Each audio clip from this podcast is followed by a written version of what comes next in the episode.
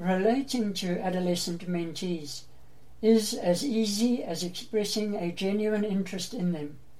Spend time with them, share with them, listen to them. Keep working at the development of the skill of reflective listening.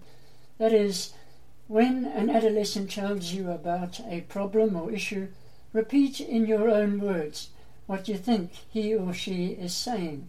You might say, for example, as I understand it, you are saying, or what I think you are saying is, what is important is that you, as the volunteer adult mentor, have a sense of peace about yourself and who you are, as you will then feel more comfortable being other minded and giving yourself away to others, as well as being vulnerable in their presence. When you encourage and support adolescent mentees, the rewards are many. They receive, amongst other things, increased feelings of self worth, a sense of belonging, a better perspective on themselves, a feeling of significance, and a sense of hope about what they can become.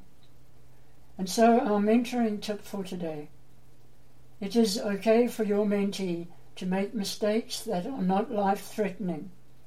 Reach out a hand. Encourage your mentee along the road ahead. Until next time, have a great day and remember to maximize every mentoring minute.